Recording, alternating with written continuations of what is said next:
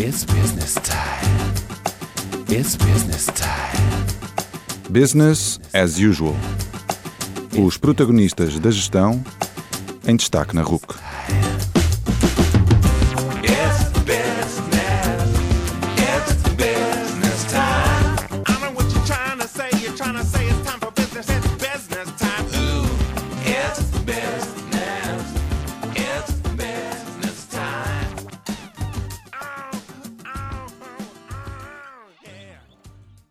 Boa noite e bem-vindos ao 80 Business as Usual, o melhor e único programa de gestão da RUC.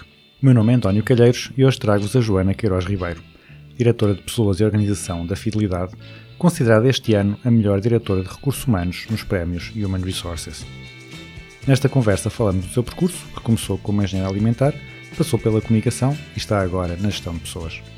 Falamos também daquele que considera o seu maior desafio na fidelidade, falamos nas mudanças que trouxe a Covid na forma de trabalhar, também nos impactos diferenciados que essa mesma Covid teve. Depois falamos ainda de felicidade no trabalho, de salário emocional e dos enormes prémios que a Joana já recebeu. Terminamos a conversa a conhecê-la melhor e com a grelha fixa. Atentem!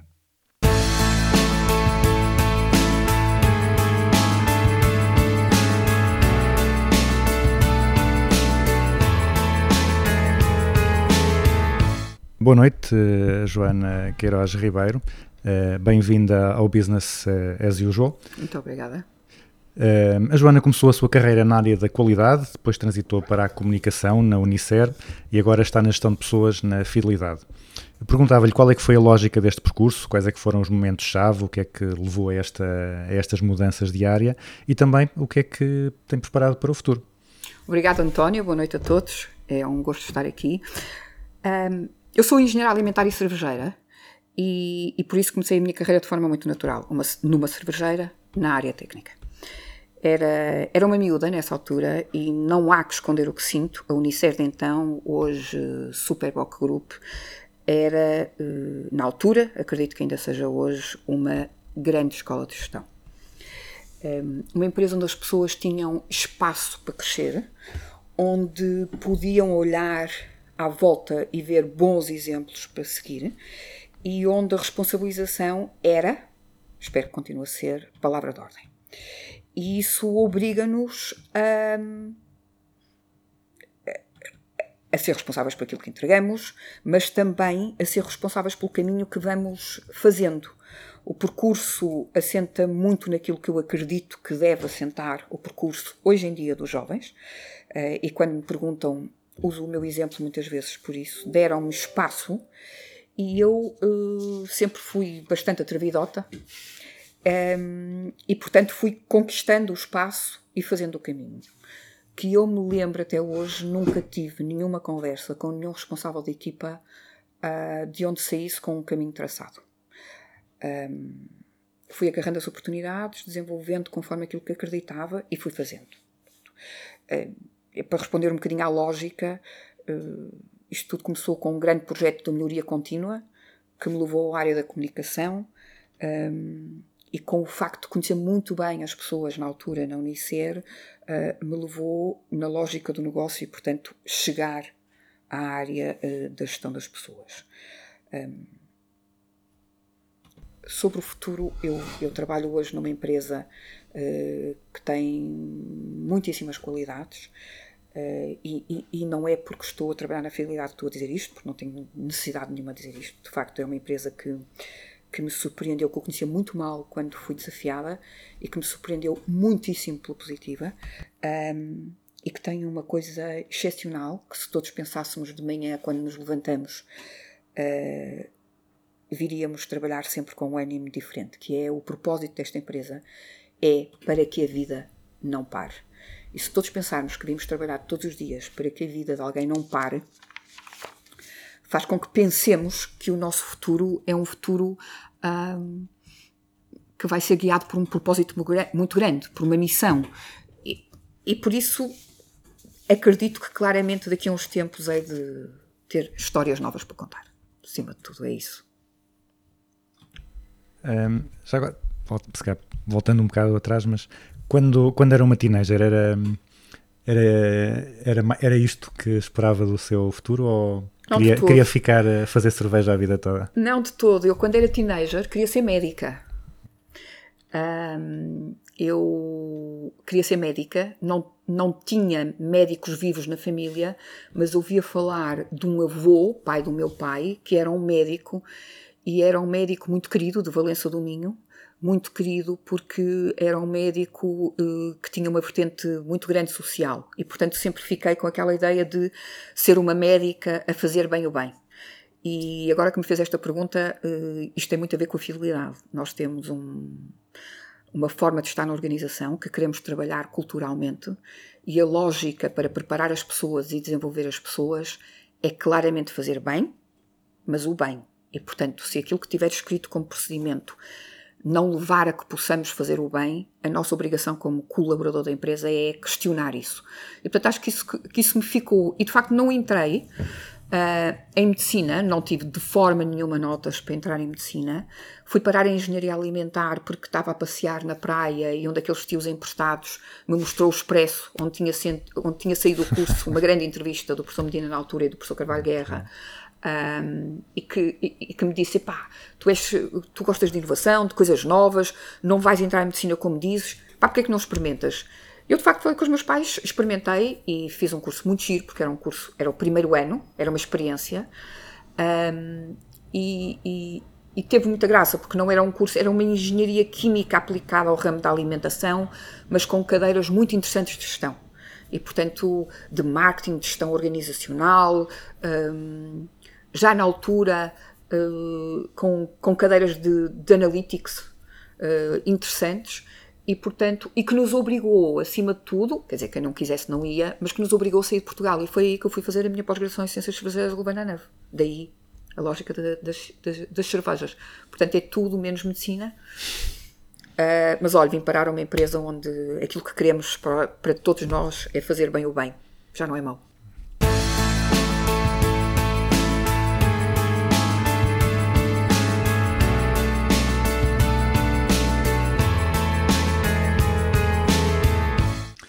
Então vamos, vamos agora passar para, para a fidelidade. Eh, disse há tempos numa entrevista que o seu grande desafio era fazer com que as pessoas se sintam únicas na, na fidelidade. Porquê é que acha isso desafiante e porquê é que escolheu esse como o seu grande desafio? Uh, Eu disse isso num, num contexto muito específico uh, e que tem a ver com. uh, hoje, nas organizações, nós somos uh, muito diferentes uns dos outros, por várias razões. Porque, porque, porque claramente nas organizações hoje existem mais gerações do que existiam no passado, uh, porque as empresas que de facto querem uh, servir o mercado devem retratar na sua população interna, na sua comunidade interna, também esse próprio mercado e, portanto, a diversidade é claramente eh, um ponto eh, importante dentro das organizações. E pessoas diferentes não querem as mesmas coisas. E, portanto, a minha lógica é muito. hum, e, e que defendo acerrimamente, é muito esquecer políticas e procedimentos que servem todos e fazer com que as pessoas possam querer ter experiências que são únicas. hum, e quando estou a dizer que são únicas, obviamente entendo-se, na fidelidade trabalham alguns milhares de pessoas, não, não, não estou a dizer agora que vou ter 3 mil procedimentos, não é isso, não é disso que falo, é de que as pessoas possam ter a experiência que querem dentro das organizações. Um, e isso hoje, hoje em dia é de facto muito importante.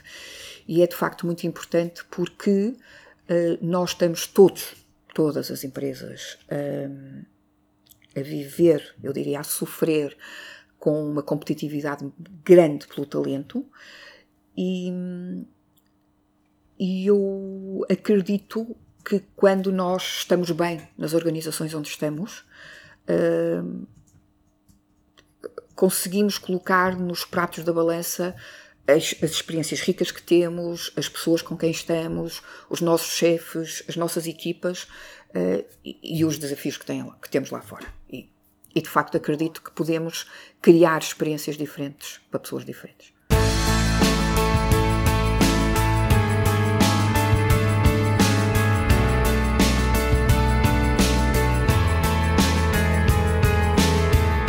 Eh, Uma das grandes mudanças que veio para ficar com a Covid-19 foram os novos modelos de trabalho, portanto, teletrabalho, trabalho híbrido, etc. Hum, Como é que está a fidelidade a lidar com esta questão e qual é que é a sua perspectiva pessoal? Isto, na fidelidade, foi um case study. Eh, antes da pandemia, de cada vez que se falava em fazer eh, teletrabalho, ríamos.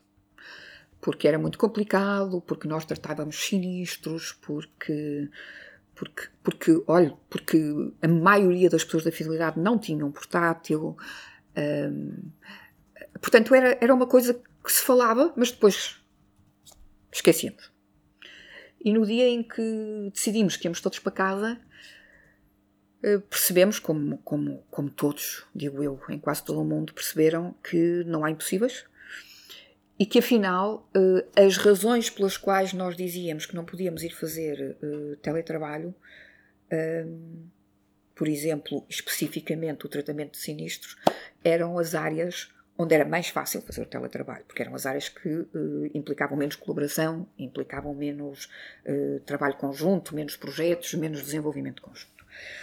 Portanto, aprendemos todos que era possível, mas também aprendemos todos e sentimos todos na pele que é muito importante estarmos eh, juntos, uns com os outros.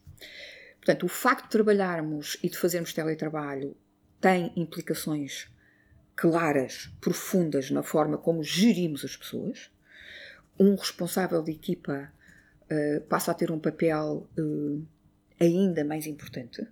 Tem que conhecer muito bem a realidade, tem que mesmo mudar o seu mindset numa lógica de, de, de controle de tarefas para numa lógica de entrega de resultados e, portanto, tem que criar as ditas plataformas de confiança e a responsabilização das pessoas que têm que entregar esses resultados.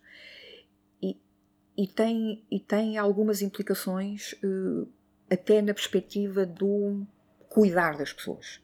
As pessoas não estão cá, portanto, não é fácil perceber se uma pessoa está triste ou está alegre, se tem um problema pessoal ou não tem um problema pessoal, e portanto passa a ser o papel do responsável de equipa, e o responsável de equipa é o responsável de equipa mais próximo, eh, cuidar das suas pessoas também. é? Numa lógica de perceber se está tudo bem, de perceber se precisam de apoio, ehm, de, de tentar perceber a organização familiar. Enfim, há aqui uma responsabilidade muito grande. E, portanto, há aqui um desafio muito grande para as organizações que é preparar os responsáveis de equipa, que não têm culpa nenhuma que tenha acontecido uma pandemia, eh, para esse seu novo papel dentro das organizações. Porque é muito mais fácil eu cruzar-me com, com as pessoas da minha equipa eh, e ver no olho que o olho está triste e perguntar: Olha, queres ir tomar um café? Vamos conversar.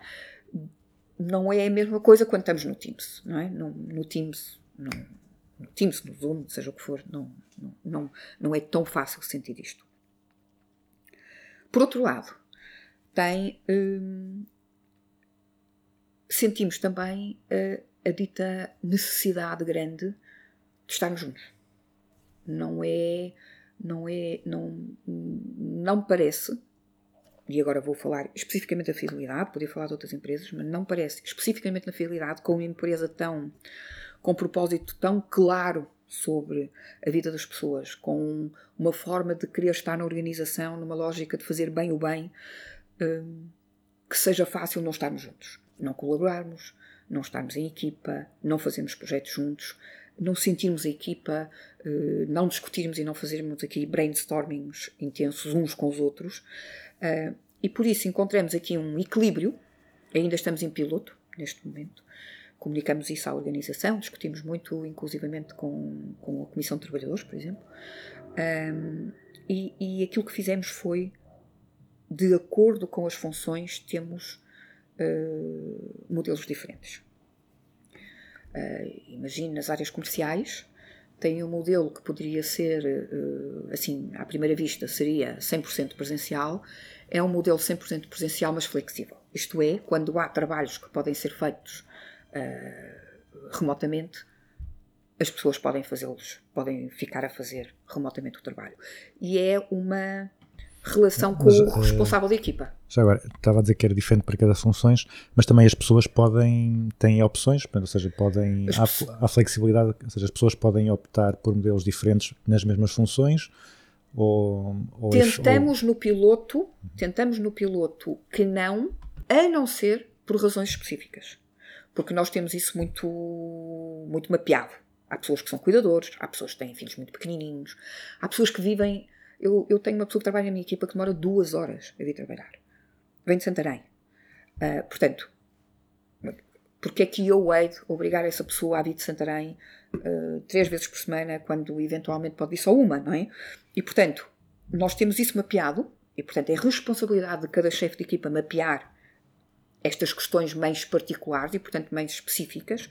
E aquilo que pedimos a estas pessoas é: muito bem, ficas a trabalhar em casa, mas quando houver reuniões de equipa, tentas vir às reuniões de equipa. E às reuniões de equipa não estamos a falar das equipas da equipa toda, porque isso hoje em dia já é muito difícil fazer. Estamos a falar da equipa, da equipa a que ela pertence, propriamente dita. Normalmente são 12 pessoas, 13 pessoas. E isso para quê? Para que essa pessoa não sinta ah, a lógica de não pertença, não é? Mas também por uma razão muito importante, que é ah, a não serem em funções muito específicas e normalmente como prestadores de serviços. Quando as pessoas vão desaparecendo no mapa, desaparecem mesmo, não é? E portanto é, nós não podemos deixar pessoas para trás. Portanto, nós temos que estar com as pessoas, nós temos que ir vendo as pessoas e as pessoas têm que se sentir incluídas dentro das equipas. Portanto, mesmo estas pessoas, nós pedimos que venham. Tenho um caso na minha equipa muito engraçado, que é uma jogadora de basquete profissional, que, que vivia em Lisboa, que trabalhava aqui e que de repente foi convidada para ir jogar basquete para o Algarve. E veio conversar comigo e disse-me, oh, Joana, eu não quero de todo sair da fidelidade, mas eu não posso dizer que não. E, e- aquilo que nós decidimos foi, vá, vai para o Algarve, joga o seu basquete, quando é necessário cá, vem cá. E está a funcionar lindamente. Portanto, acho que voltar atrás e dizer que modelos flexíveis implicam as ditas plataformas de confiança e a responsabilização de cada um de nós. Um, e há aí uma teoria, eu ainda não, ainda não a comprovamos, mas é natural que assim seja, que é quem trabalhava muito continua a trabalhar muito ou mais, quem trabalhava pouco continua a trabalhar pouco ou menos, não é? Um, e portanto, isto tem a ver com a responsabilidade de cada um, e portanto eu acho que, que cabe às organizações é ter as pessoas certas nos sítios certos e responsabilizar um, pelas entregas e pelos resultados que, que, que entregam. Acreditamos muito que o caminho Uh, e isto é uma opinião muito pessoal, mas acho que a fidelidade como um todo temos discuti-la, temos, temos tentado discutir isto muito. É, eu acho que é inevitável que o caminho é o caminho da flexibilidade. E, e os jovens sentem isto ainda mais, numa lógica de hoje vou inventar, mas hoje tenho o canalizador a vir cá a casa e dava muito jeito de ficar em casa, não é?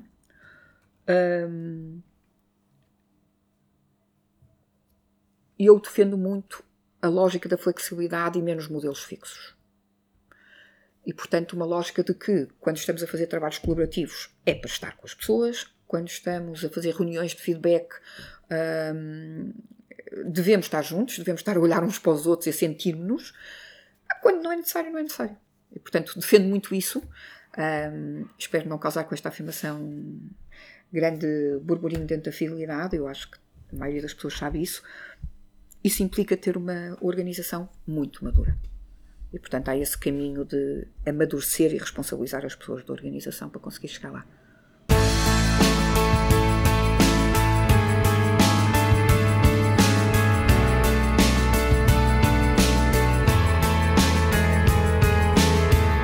Também li num texto da Joana em que falava do impacto diferenciado da pandemia em diferentes gerações, diferentes partes do mundo e diferentes pessoas. Perguntava-lhe como é que ficou sensível a essa questão e quais é que são as diferenças que lhe custam mais a aceitar. O que, é que, o, que é que eu, o que é que eu sinto? Eu sinto, eh, e da experiência que tive na fidelidade também, eh, mas depois também naquilo que vamos lendo, vendo e observando, obviamente, eh, no resto das empresas e no mundo, hum, sinto que houve pessoas que olharam para este momento como hum, afinal aquilo que eu achava que era impossível na minha vida não é, e portanto eu vou, ah, vou inventar para caminho a viver, porque é em caminho que eu tenho a minha família, ou é em caminho que eu tenho o meu namorado, ou é em caminho que eu me sinto bem porque posso ir eh, à FIF fazer eh, surf ao fim do dia.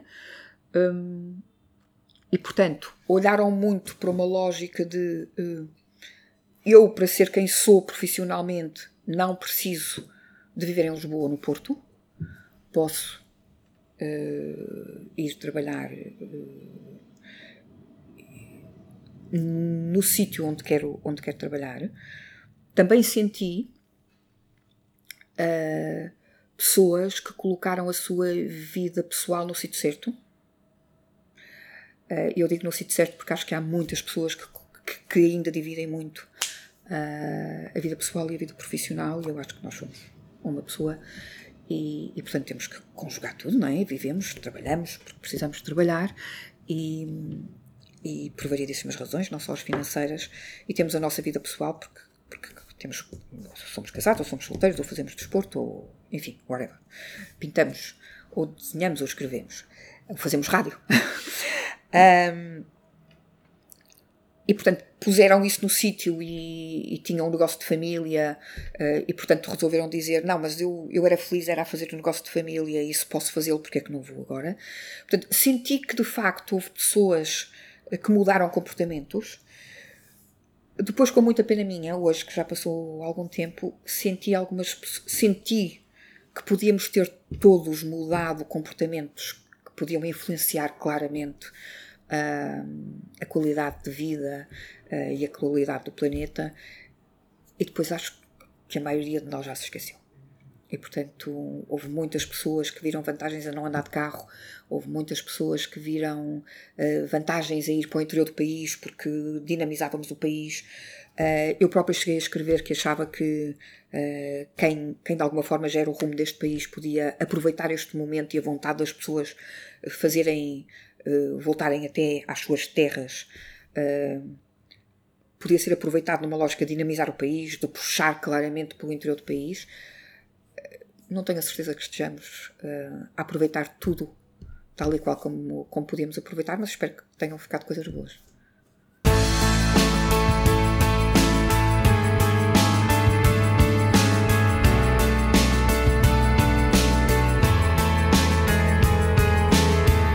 A Joana mostra uma grande preocupação com a felicidade dos trabalhadores da fidelidade e cada vez vemos eh, mais empresas a referir essa mesma preocupação. Mas, como nós sabemos, não é nem sempre eh, essa preocupação é genuína, ou seja, nem sempre aquilo que as empresas dizem eh, é aquilo que elas sentem e aquilo que elas querem fazer. Como consegue perceber se uma empresa se preocupa realmente com as suas pessoas ou se é apenas cosmética? Eu não consigo perceber. Hum, acho que a única forma de saber se as empresas se preocupam genuinamente com as pessoas é perguntando às pessoas. E acho que hum, hoje em dia as pessoas dizem genuinamente o que pensam das suas empresas. E como nós estamos a viver uma realidade hum, eh, muito diferente eh, relativamente à competitividade no mercado, as pessoas eh, dizem com alguma facilidade o que pensam, até porque muitas das pessoas, não são todas, têm outras oportunidades. E, portanto, hoje arranjam claramente oportunidades com mais facilidade do que há três ou quatro anos atrás. Hum. Eu trabalho na fidelidade, eu não posso não deixar de falar da fidelidade. E, e sinto francamente, estou cá há sete anos, sinto francamente que trabalho numa empresa onde genuinamente as pessoas são uma preocupação. E, e há aqui uma grande consistência e coerência na forma como, naquilo que dizemos e naquilo que fazemos. Comunicamos pouco isso para fora, comunicamos muito isso cá dentro, eh, porque achamos que é obrigação individual de cada um de nós preocupar-se com os. Não é só como responsável de equipa, é como colega. Como eu acho que tenho obrigação, como colaborador desta casa, de me preocupar com o Rogério Campos Henriques, que é o presidente desta casa. Isto é, é obrigação de cada um de nós pensar nas pessoas como, como um bem precioso que cá temos dentro. E, portanto, eh, aliado ao facto de que eh, o nosso negócio é cuidar das pessoas e aliado ao facto de que claramente, como eu referi há bocado, temos um propósito muito forte de nós existimos para que a vida de alguém não pare, pode ser de um colaborador, de um colega ou de um cliente lá fora, não é? E portanto, hum, isto faz muito sentido e quando não bate certo, as pessoas levantam os braços. Ou a mão. Espero que levantem os dois braços ao mesmo tempo. Uh, muitas vezes não se sentem tão bem cuidadas. Uh, e é aqui que entra aquela minha preocupação com os responsáveis da equipa. Claramente, não é o CEO, por muito que diga, por muito que queira, por muito que dê o exemplo, que vai definir se todas as pessoas dentro da fidelidade são bem cuidadas ou se todos nós nos preocupamos com as pessoas. Acho claramente que os responsáveis da equipa têm e ganharam uma responsabilidade imensa neste aspecto, ah, porque passamos todos menos nos corredores uns pelos outros. Portanto, quem de facto está com a sua equipa são os responsáveis da equipa. E, e portanto, de facto, têm um papel muito importante nisto. Eu acredito genuinamente que pessoas que estão bem, não sei se falar de felicidade é tão. É, é, óbvio, mas pessoas que se sentem bem uh, e, que claramente dizem que estão felizes produzem melhor, são melhores e, e, portanto, cuidarão melhor dos nossos clientes, dos seus colegas. Portanto, acreditamos mesmo que queremos que as pessoas se sintam bem. E hoje em dia, uh, isto parece uma redundância, mas não é, uh, é a realidade. Voltamos ao facto de que se as pessoas não se sentirem bem, se vão embora. E, portanto, nós temos que fazer com que se sintam bem. Da mesma maneira, eu às vezes dou exemplos pessoais. Uh, que tenho que fazer com que as pessoas que estão na minha casa se sintam bem, não é? Não, não é, não é temos todos muito o hábito de falar dentro das organizações de retenção. Eu não quero reter ninguém. Eu não, eu não pego na ponta da camisa do meu marido e digo ficas comigo porque sim, porque eu quero. Eu quero que ele esteja comigo porque quer estar comigo, porque gosta de estar comigo, porque acha graça estarmos e vivermos no mesmo espaço. Aquilo que eu quero, quero muito, gostávamos todos muito na fidelidade, é que as pessoas que aqui estão gostem de cá estar dentro e queiram ficar connosco. Esse é que é o, o grande desafio que temos pela frente.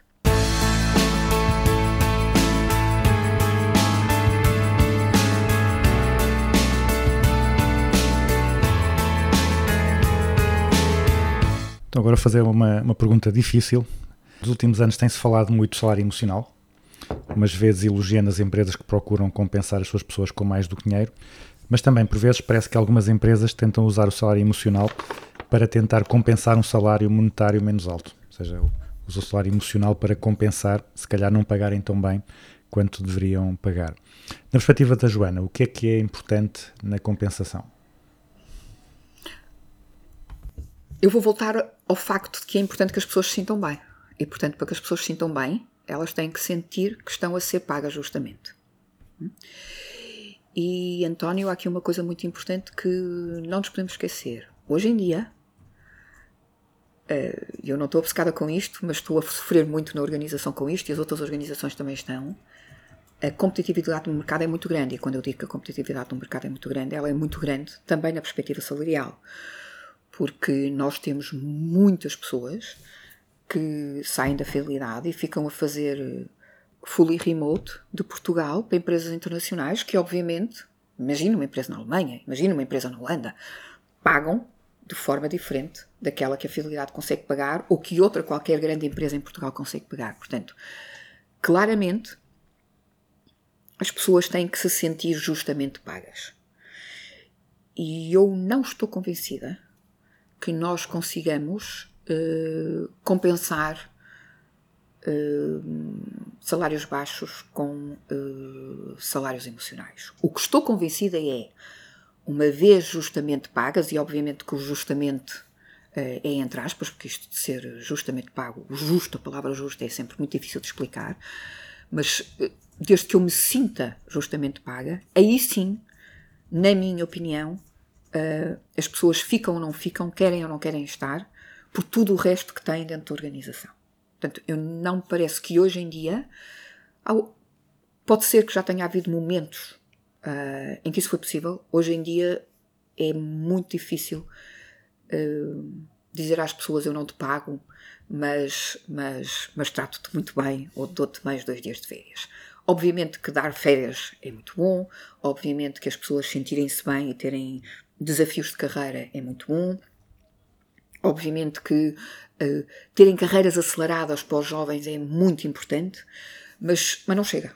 E, portanto, tenho muita dificuldade em ver que essa fosse uma solução, porque senão nós não estávamos a ter este problema que temos no mercado eh, do talento em Portugal e no resto dos países também parece que esteja a acontecer em muitos deles.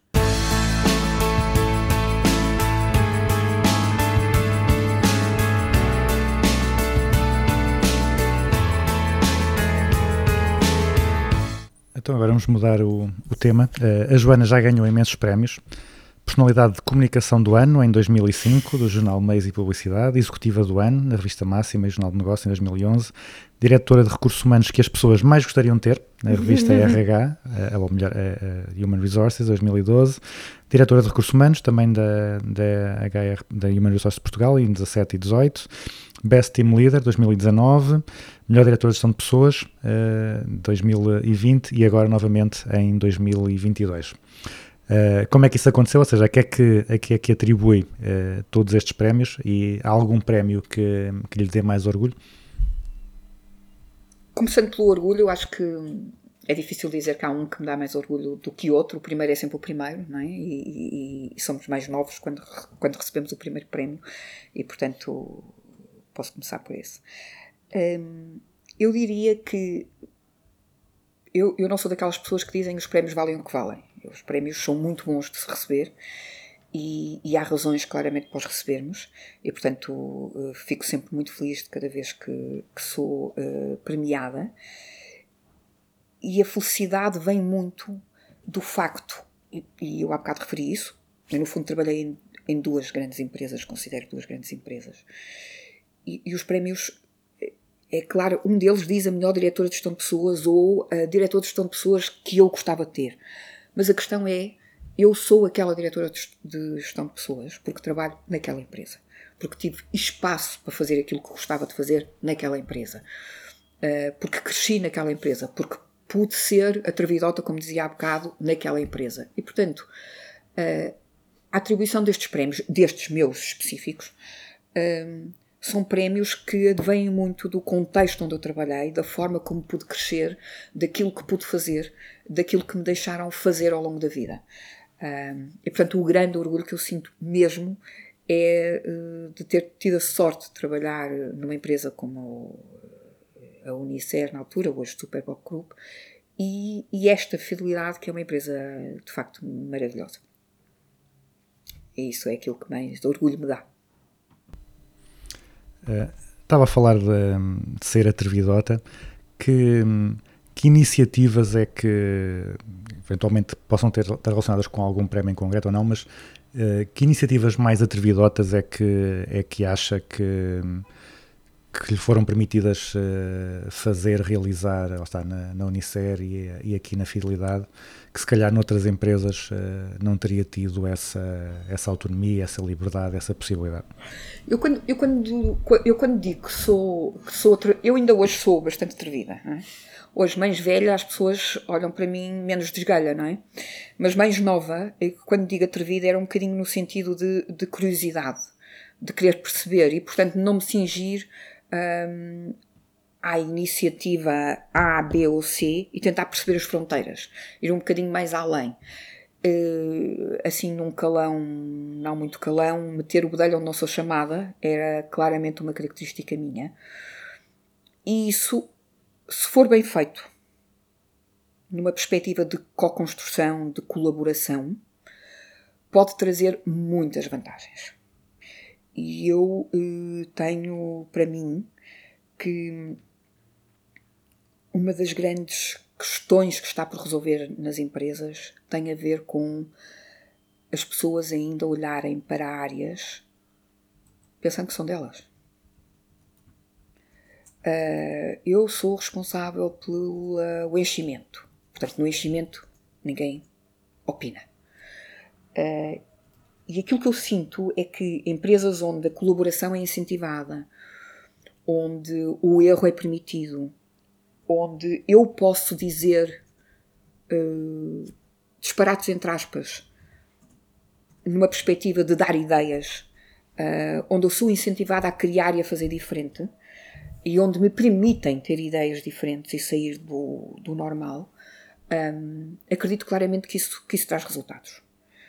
E, portanto, acho que empresas que incentivam isto, incentivam a colaboração, incentivam a que, a, a que questionemos o status quo, que está, que está a, a, que tenhamos coragem para dizer eu não concordo consigo, eu não concordo com isto que está escrito, eu não concordo com esta política, obviamente explicando porquê e co-construindo em cima, hum, permite que as pessoas cresçam de outra forma e, portanto, possam ser mais criativas, fazer as coisas de forma diferente e, e fazer as coisas como nós achamos ah, que devem ser feitas com bom senso. Eu tinha um, eu tinha um colega meu na Unicer, mais velho que, um bocadinho mais velho que eu, que dizia uma coisa muito engraçada, que era, se isto fosse do meu pai, eu fazia assim.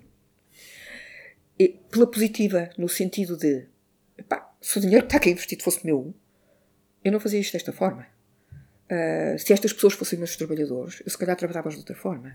Se, e, portanto, eu acho que nós todos devemos olhar para as empresas onde trabalhamos, não numa lógica de que venho cá fazer aquilo que me mandam, mas numa lógica de que venho cá fazer qualquer coisa que acrescenta valor para o dito propósito e para a dita missão das empresas. Eu acho que trabalhar em empresas como isto nos dá, nos dá essa perspectiva e eu os prémios da comunicação, os prémios de, de, recursos humanos, têm muito disso. Têm muito de vir, questionar, uh, ouvir os outros, acima de tudo, uh, tentar perceber as necessidades dos outros e fazer de facto diferente. Eu posso lhe dar um exemplo de uma coisa muito concreta que, fiz que fizemos aqui há muito tempo com a equipa, não, não fui eu que fiz, não é? Uh, sou muito de equipa, sou muito pouco de, de trabalhar sozinha ou ter ideias sozinha, até porque tenho que as ir testar, porque acho que estou ali muito no limbo da, da, da loucura, uh, saudável, atenção. Um, e, mas, por exemplo, nós tínhamos um programa de estágios na fidelidade e, e aquilo era, era mais um programa de estágios. Todas as empresas têm programas de estágios, uns chamam-se trainees, outros chamam-se isto, outros chamam-se aquilo.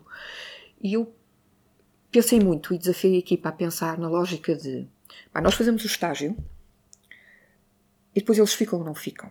Ou não ficam porque não querem e, são muito bons e nós vamos perdê-los porque querem ir uh, fazer, uh, sei lá, uma grande viagem ao sul, à América do Sul, ou querem ir experimentar uh, outra empresa qualquer ali ao lado, ou querem ir fazer voluntariado, ou querem fazer o MBA um, e vão-se embora e perdemos-lhes o resto ou, ou, ou não ficam porque ainda não sabem muito bem se é bem isto que querem fazer, ou então não se candidatam porque não sabem o que é, que é isto dos seguros. E criamos um programa ao qual chamamos Boomerang, em que as pessoas vêm, fazem estes nove meses, acho que este ano vamos alargar a onze, um, em que passam por áreas muito concretas, área comercial, áreas de negócio muito concretas e têm um projeto que dura uma série de meses de inovação e de criatividade e desenvolvimento de novos produtos. E, e no fim, se forem, se nós os quisermos, se não quiserem cá ficar, oferecemos-lhes um passaporte que tem uma validade de dois anos. Portanto, podem ir, fazer o que quiserem e podem voltar e nós cá os receberemos com muito gosto. Na primeira vez que eu tive esta ideia aqui na equipa, a primeira pergunta que me fizeram foi: se não há vagas? E eu perguntei-me o que é isso das vagas?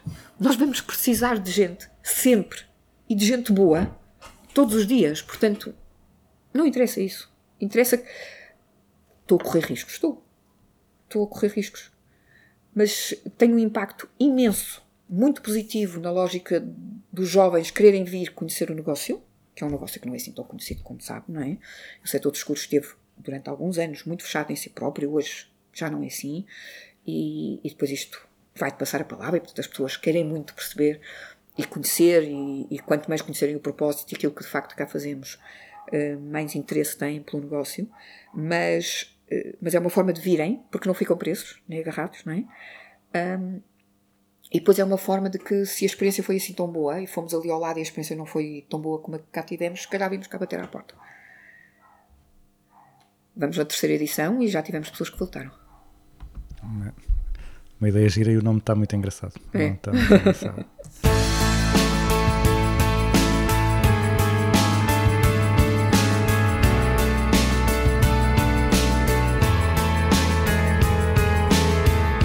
Então vamos passar para, para questões mais pessoais.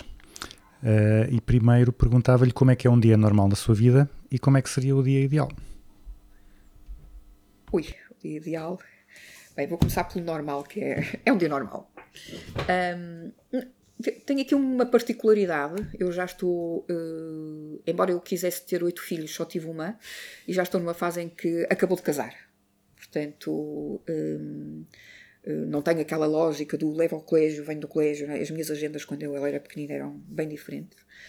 Um, e tenho a particularidade de que uh, a minha vida estava há sete anos atrás estabelecida uh, no Porto e agora trabalho em Lisboa uh, e sou casada e, e o meu marido, portanto, vem só de vez em quando. Portanto, nós temos uma vida muito engraçada que é temos uma casa que precisa de ser cuidada lá em cima. uh, o António também se chama António. O António é uh, portador de vinhos de um negócio pequenino, mas não deixa de ser preciso. eh, é vinho do Douro, não é vinho eh, do Minho, a casa é no Minho. Mas a casa precisa de ser cuidada, o vinho também, o negócio também. E, mas tenho muita liberdade, porque é um negócio próprio, não é? E portanto temos uma vida eh, eh, muito flexível, como os dias de hoje eh, impõem. Eh, eu há sete anos eh, decidimos que, que eu viria para, para Lisboa, sim senhora, fazer a carreira que queria fazer e juntar-me à fidelidade. Ahm, e a partir daí temos uma vida claramente flexível. Umas vezes o António vem. Antes da, antes da pandemia era uma coisa muito com alguma lógica, que era vinhamos juntos ao domingo, à quarta o António ia de comboio e eu à sexta-feira juntava-me. Hoje em dia, depois da pandemia, não havia comboios e na pandemia houve uma parte da pandemia que passamos lá em cima. Agora é muito às semanas. Portanto, há uma semana que vem, uma semana que não vem, uma semana em que eu estico a semana ou o fim de semana lá em cima, eh, pela flexibilidade também de teletrabalho. Um, e funciona muito bem. Uh, permite, permite fugir às rotinas, não quer uma vida rotineira. Uh, e eu estou a explicar isto porquê? Porque as obrigações familiares são muito intensas em alguns momentos e noutras não são nada intensas. Um, isso facilita, obviamente. Uh, é um dia. Normalmente os meus dias começam um, com, com uma prática que faço e que aprendi a fazer online uh, de exercício físico e faço isso de segunda à quinta-feira.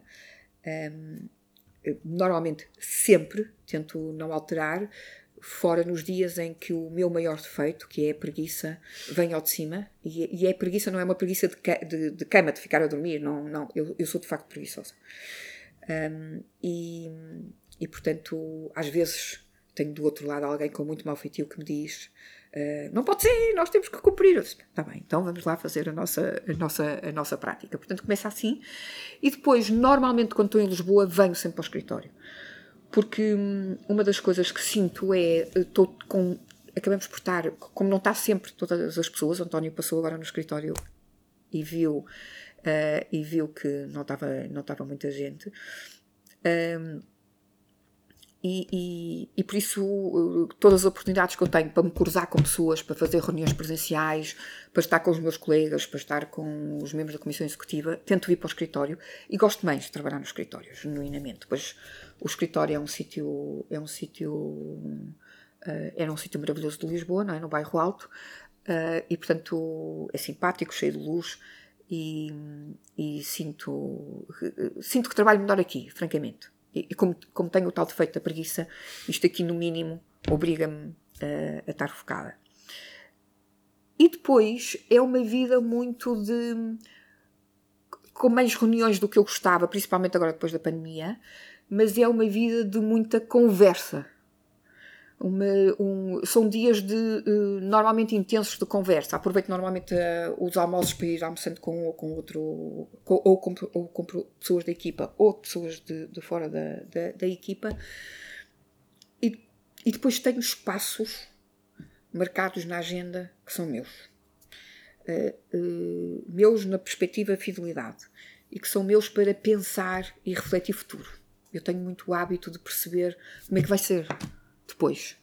Uh, e acho que isso é muito importante e refletiu-se muito agora durante a pandemia, porque fizemos uma grande transformação aqui na direção uh, que tem a ver com esse hábito, que é uh, nós agora somos diferentes, vamos trabalhar de forma diferente, que impacto é que isso tem naquilo que fazemos, eu e a minha equipa, como é que nos devemos posicionar e como é que nos vamos transformar.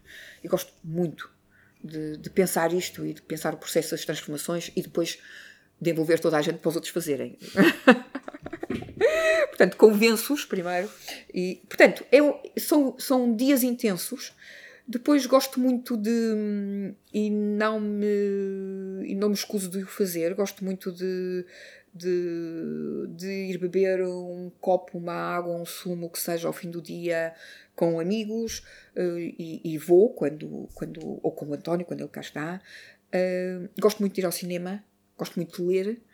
Um, e, e- e, portanto acabo por ter dias que têm este peso duro do trabalho e é, e é intenso, porque é sempre um trabalho a pensar em pessoas. É? Portanto, as pessoas dizem que o trabalho dos recursos humanos é uma coisa pesada. Eu não diria que é pesada, mas é, é, é claramente algo que exige eh, de nós, porque, porque temos que nos pôr ao serviço da pessoa com quem estamos a conversar, é? a ouvir, ou, ou da equipa que estamos a servir.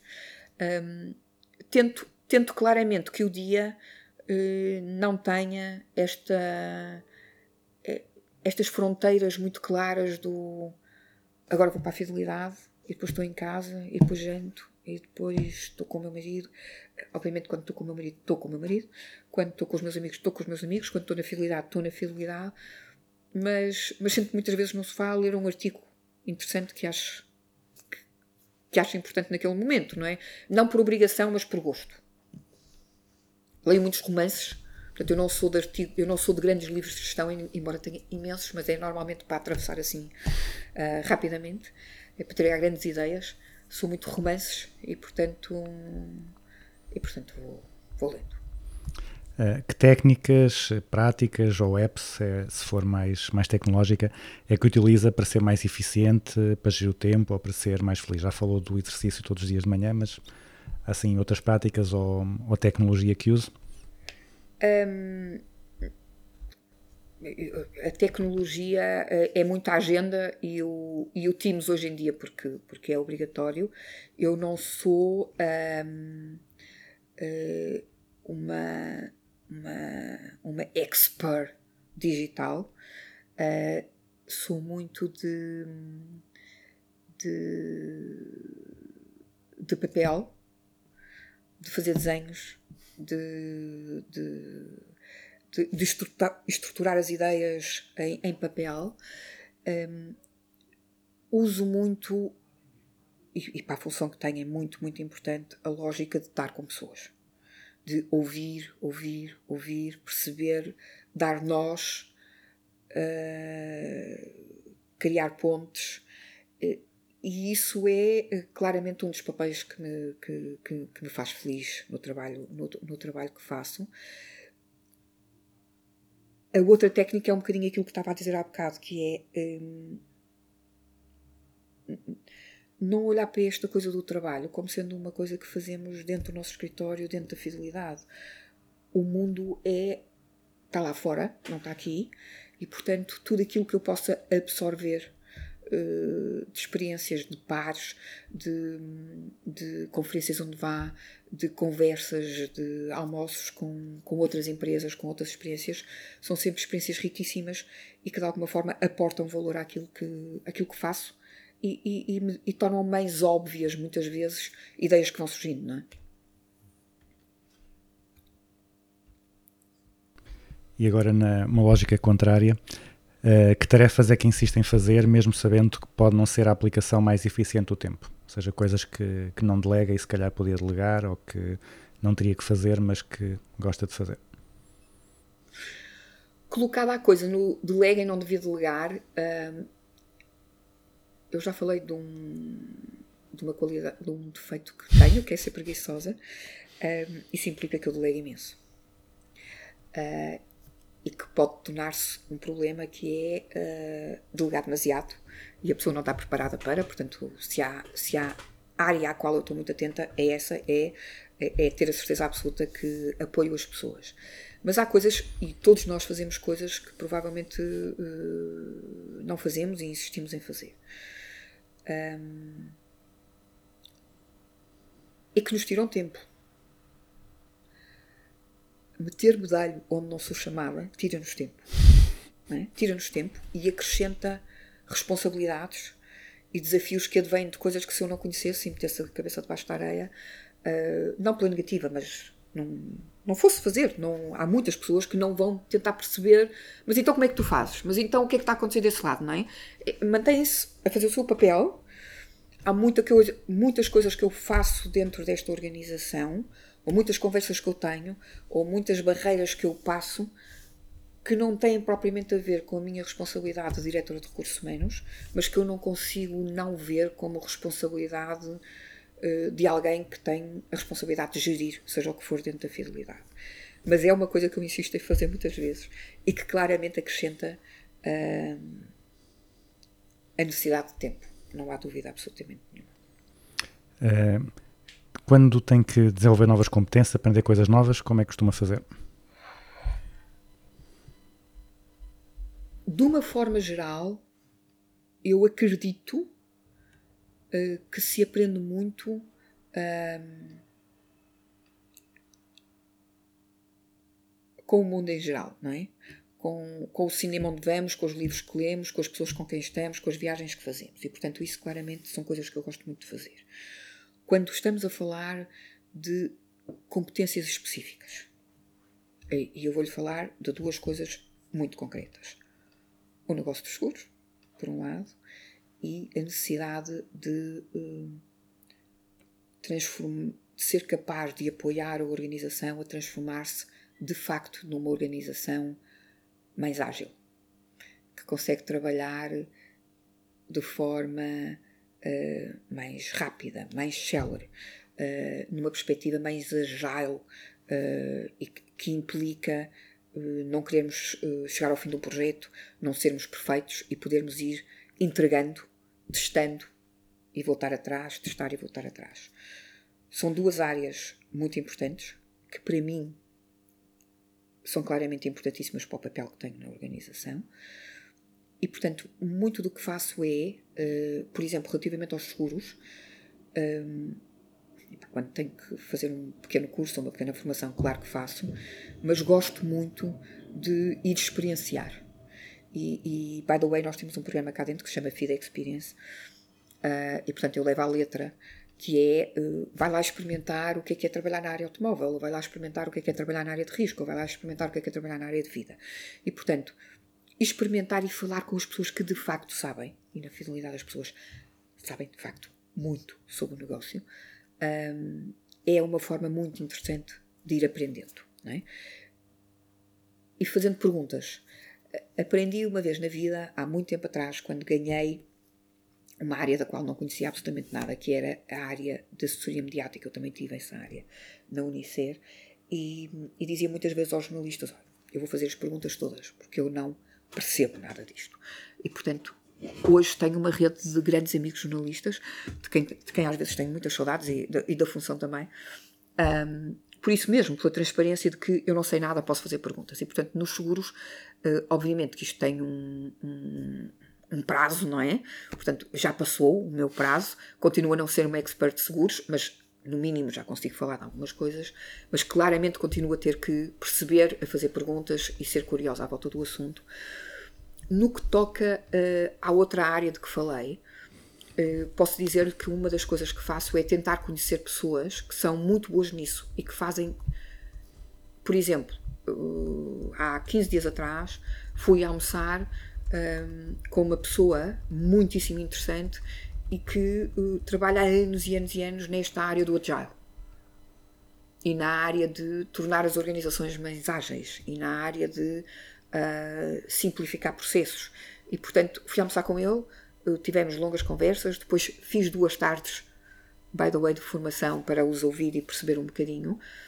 Mas a minha lógica a seguir é: eh, venha cá conhecer isto e diga-me lá como é que nós devíamos evoluir e eu vou-lhe fazer as minhas perguntas e, portanto, é, é muito sempre numa lógica de co-construção e de construção. se eu não tivesse, se a pergunta não tivesse de ser dirigida a mim, eh, que, que já tenho uma longa experiência de vida e já estou aqui com, numa fase de vida diferente, eu sou, e nós na Fidelidade somos muito, muito defensores de que esta lógica da formação tem que, tem que, ser, um, tem que ser muito diferente e uma realidade muito diferente nas organizações e tem que ser o próprio a querer aprender. E temos uma plataforma eh, à qual chamamos o Evolution eh, e que claramente permite que as pessoas, sobre praticamente qualquer matéria, recorram dessa, dessa, dessa plataforma para fazerem, forma para, para fazerem formações, para aprenderem, para ouvirem. Portanto, temos ah, pessoas, que, experts que falam de matérias, temos ah, artigos, temos formações online, temos formações híbridas, portanto, há uma série de programas que permitem que a pessoa claramente entre num chip muito mais de aprendizagem do que da formação que o meu chefe me manda fazer é também uma transformação que estamos a querer fazer dentro da organização e passar para cada um a responsabilidade da sua evolução.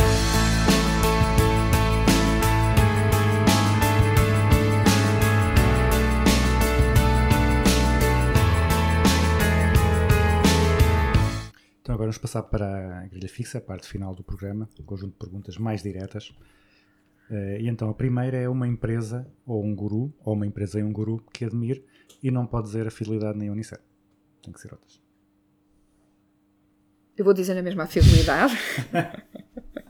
Hoje em dia vou dizer na mesma fidelidade, mas hum, há uma empresa em Portugal que admiro muito, que é uh, a Delta. Hum, uh, não sei se precisa que eu explique porquê, mas é claramente uma empresa que me parece uh, muito coerente uh, naquilo que, uh, que diz e faz. E, e, por isso sinto claramente que é uma empresa com os valores no sítio, é uma empresa que eu admiro muito. eu, eu preferia não falar de guru, preferia falar da pessoa, de duas pessoas, se isso é possível.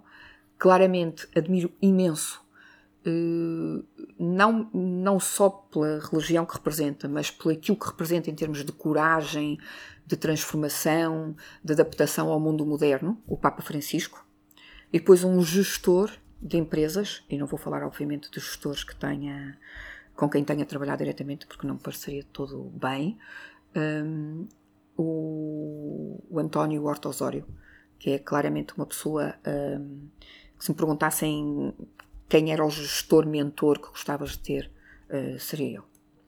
Um livro que toda a gente devia ler, pode ser técnico ou não técnico? Será seguramente não técnico, uh, e para mim o livro que toda a gente devia ler e que devia ler uh, em formatos diferentes conforme a altura da sua vida é O Príncipezinho. Um conceito ou uma prática da gestão que veja mal compreendido ou mal aplicado nas empresas? De uma forma geral, em particular em Portugal, na minha opinião, liderar, por exemplo, é uma coisa que eu não vejo os gestores uh, perceberem o que quer dizer. Uh, e um conceito ou uma prática sobre o qual tenha mudado de ideias? Deixa-me pensar. É um. Talvez referir aquilo que já fui referindo ao longo da, da conversa. Eu, quando comecei a trabalhar, um, ehm, para mim era muito claro que eu era uma Joana na Unicer e uma Joana fora da Unicer. Hoje é muito claro que eu sou a Joana. E, e é muito claro para mim que é assim que deve ser. E, e, quando digo que era uma Joana na Unicer e fora da Unicer, não é que os valores fossem diferentes, mas é que a forma de estar, a forma de ser, uh, talvez eu achasse que tinha que ser uma Joana diferente, não é? Uh, acho que não. Acho mesmo que não, hoje em dia um conselho a dar a, aos jovens estudantes de gestão? Bem, eu não, eu não sei se sou a pessoa indicada para dar conselhos, mas de gestão ou sem ser de gestão, um, e eu tenho uma filha que agora já não é estudante, que já está a trabalhar, mas que é jovem, um, acho mesmo que se quiserem ser interessantes, têm que ser interessados. E finalmente, a pergunta mais difícil de todas: uma música para concluirmos o programa. um, eu, vou, eu, eu vou dar uma música uh, por graça e porque estamos a falar de carreira e de quando somos jovens e começou há bocado com uma pergunta como teenager. Foi o meu primeiro slow. E é o Sailing do Christopher Cross, que é uma música que eu gosto muitíssimo, não por ter sido o meu primeiro slow, não. A Joana Queiroz Ribeiro, muito obrigado pela disponibilidade. Uh, continua a correr tudo bem na fidelidade, continua a acumular uh, prémios.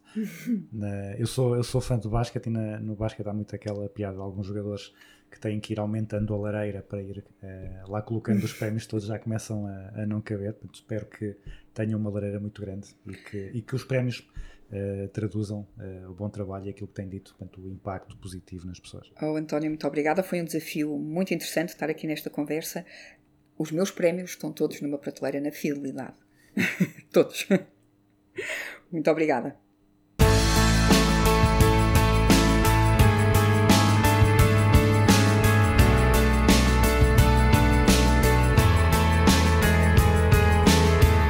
E assim se conclui o Business as Usual número 80 com a Joana Queiroz Ribeiro. O Business as Usual regressa para a semana. Para já fiquem com Christopher Cross e Sailing.